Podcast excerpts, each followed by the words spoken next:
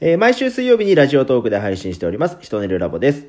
この番組は子育て中のパパママと子供が育ち合うための情報をお届けする番組です。それでは、当研究所の所長をご紹介いたします。はい、ヒトネルアカデミー代表の佐藤洋平です。よろしくお願いします。はい。私は進行役の、えー、森良太です。さて、今週のトピックスのコーナーに参ります。このコーナーでは気になった全国ニュースを取り上げて、さらに掘り下げていくというコーナーなんですが、うん。えー今週はですね、まあ、令和元年ということで、はい。放送がですね、うん。え1本目なんですけれども、まあ、えー世間の流れに乗ってではないですが、うん。平成のニュースをですね、ちょっとおここで取り上げていこうということで、はい。えーここで取り上げたいのは、うん。1995年3月20日にありました、うん。オウム真理教による地下鉄サリン事件についてです。あえーまあ、記憶にね、よく残ってる方もたくさんいらっしゃるとは思うんですけれども、うん。まあ、死者13名、負傷者6300名ほどということで、まあ、現在も後遺症に悩まれている方もたくさんいらっしゃるということで、まあ、はい。社会に大きな、えー傷跡を残した事件でもありましたけども、うん。まあ、洋平さんと最初にですね、私が、えー出会った当初にこの話にもですね、あの、うん。洋平さんから聞いたこともあったんですけども、うん。まあ、この主犯である、まあ、首謀者と言われる人たちがですね、うん。高学歴な方々がはい。はい多かったとかですね、まあ、いろんな事件の背景についてもですね、えーうん。様々あるんですけども、ちょっとまた洋平さんとかですね、この話について、えーいろいろとしていければと思うんですが、は洋平さんが一番こう、あの事件で記憶に残るところとか印象に残っていることっていうのはございますか？そう、それこそね、はい。その今のお話の中でもあった、高学歴な人たちが、はいはい。そういう行動に移ったんだっていうのが、あの時のショッキングなね、うん。出来事だったと思うんですよ。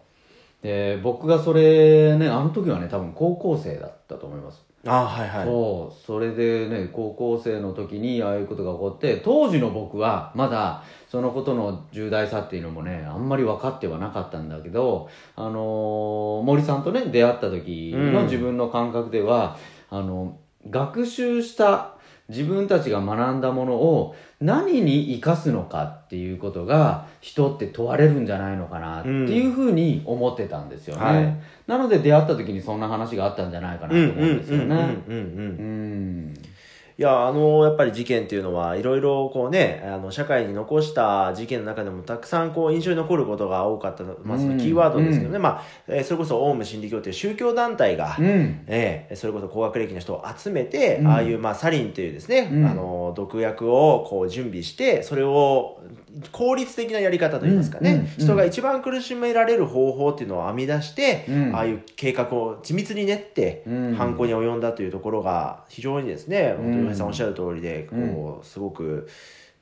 心に残るところでしたよね。うんあの私はちょっと世界をね、はい一人旅で回ってたりしてるとあのやっぱり宗教っていうことえで国柄が全然変わってくるんですよ、はい。だからその宗教が価値観を作るっていうのもなんとなく肌で感じてて、はい。で宗教はね僕は何かその特別な宗教を持ってるわけではないんだけれどもみんな正義なんですようんうんうん。だから、うん正義を掲げてその正義のための手法を持ってるっていうのが宗教なんじゃないのかなっていうふうに思ってて、はい。で皆様まあ皆様って言ったら変ですけどやっぱ宗教には神様というかね、うん。やっぱそういうものが出てきます。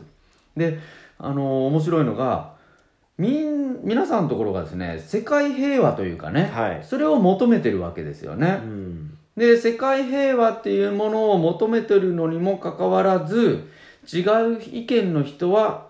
殺めると。うん。いう世界平和なのに人を殺めるっていうのは平和なのかっていうことでしょ、うんうんね。そういう矛盾を掲げながらその宗教っていう枠の中で人の価値観が動いてああいう行動になっていく、うん。皆さんは正義を掲げてるんだけれどもその時にねどういうふうにしてその正義を達成するのかという手法がねはい。僕はやっぱそこで人を殺めるっていうようなところに行ってるっていうのはやっぱりそこは学習ただただあの高学歴でうんいい学習をしたと言われてる人たちでも人の心までの学習はできてなかったんじゃないのかなというふうにも感じますよね。うん、本当おっしゃる通りで、やっぱその宗教が悪いものみたいなイメージをね、うんうんうん。作ってしまった一つの要因になってしまった事件でもあるんですけれども、ただその、何が正しいのか、その善悪ですよね。うん。いわゆるまあ、この、えー令和に入ったこの新時代2020年からはですね、うん。まあそういった心の教育なんていうことで、道徳教育の強化なんていうのうん。も図られている、まあそういう教育背景にも、うん。そういうところがね、あの影響しているのもあるとは思うんですけども、うん。なぜ高学歴なのにね、そういう行動に出るのかっていうところが非常にうん。印象深いところでもありますよね。今となったらね僕らは脳科学もうん。先生からもう学んでるからはい。分かってき始めましたよね、ええええええ。そう学習であったり知識であるっていうのは左脳のある部位を使う。